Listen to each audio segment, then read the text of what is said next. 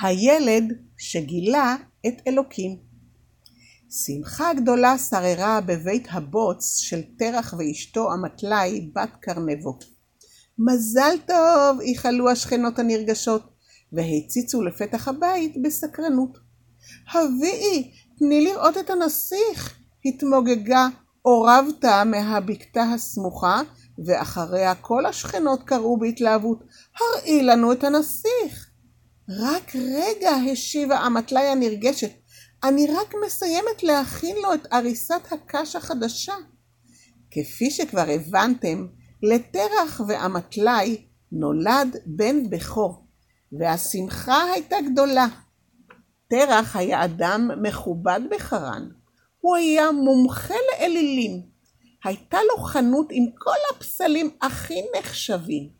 באותם ימים בני אדם לא ידעו שיש אלוקים אחד בלתי נראה שברא את כל העולם. רבים טעו לחשוב שהכוכבים מנהיגים את העולם. עם הזמן יצרו בני האדם פסלים, חפצים בצורות של כוכבי השמיים. הפסלים הזכירו להם את הכוכבים שנדמו בעיניהם לאלוקים. אחר כך שכחו את הכוכבים שבשמיים והחליטו שהפסלים הם בעצמם האלוקים שלהם.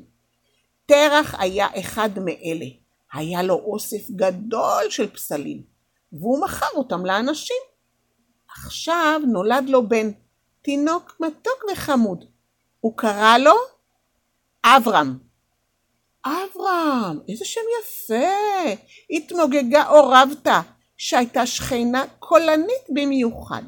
היא השמיעה קולו לא לא לא לא לא לא לא ארוך לכבוד התינוק, וכל השכנות מחאו כף. גם הילדים הקטנים שלהן הצטרפו לחגיגה, כולם רצו לראות את אברהם הקטן. החודשים עברו, אברהם גדל, וכשהיה בן שלוש שנים כבר היה בוגר וחכם. יום אחד ישב אברהם וחשב לעצמו מחשבות. סביבו התרוצצו זעתותים ושיחקו משחקים ילדותיים. הם ניסו לבנות בתי בוץ בחול, התלכלכו, והאימהות שלהם גערו בהם. אבל אברהם לא הצטרף למשחקים שלהם. הוא היה עסוק בדברים הרבה יותר חשובים. מי ברא את העולם? שאל אברהם בסקרנות.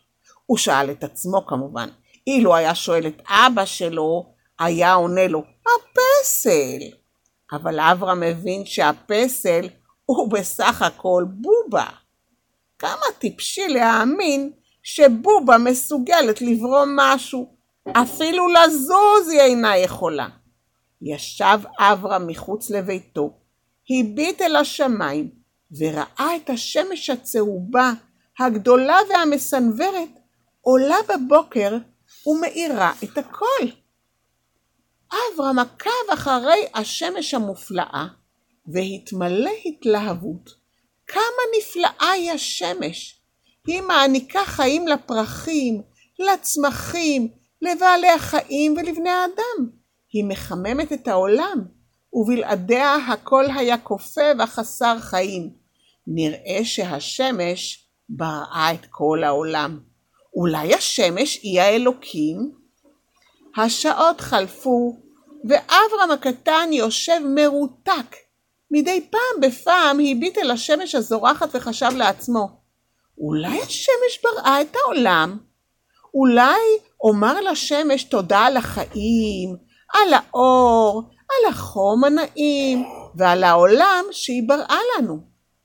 לקראת ערב החלה השמש שוקעת. רגע, חשב אברהם, מה קורה כאן? לאן השמש נעלמת? אם היא אלוקים, היא לא יכולה להיעלם פתאום.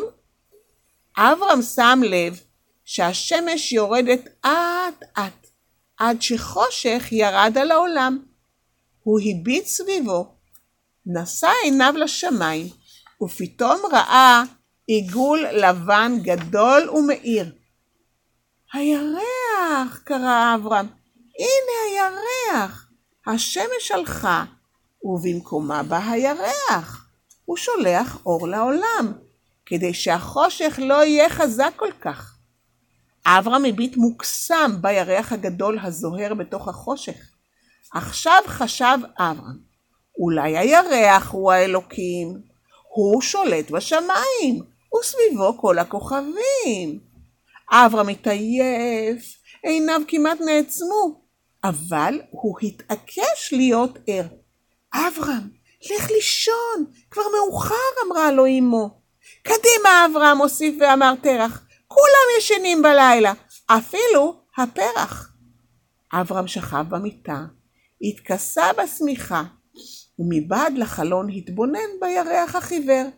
ואז, כשחלפו השעות, החלו השמיים אט אט מתבהרים. ומי בצד מזרח החלה לצוץ? נכון, זו השמש. הירח ששלט קודם בשמיים נעלם. אברהם הקטן הבין, גם הירח וגם השמש אינם אלוקים. מי שהוא באמת אלוקים חייב להיות כל הזמן, בלי הפסקה. אברהם נותר נבוך ומבולבל. רגע, הוא חשב, מי הוא אלוקים?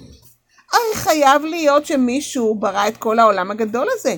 שום דבר אינו נוצר מעצמו. ראה זאת אלוקים, והחליט לעזור לאברהם לגד... לגלות את אלוקים. הוא התגלה אליו ואמר לו, אני הוא אדון העולם.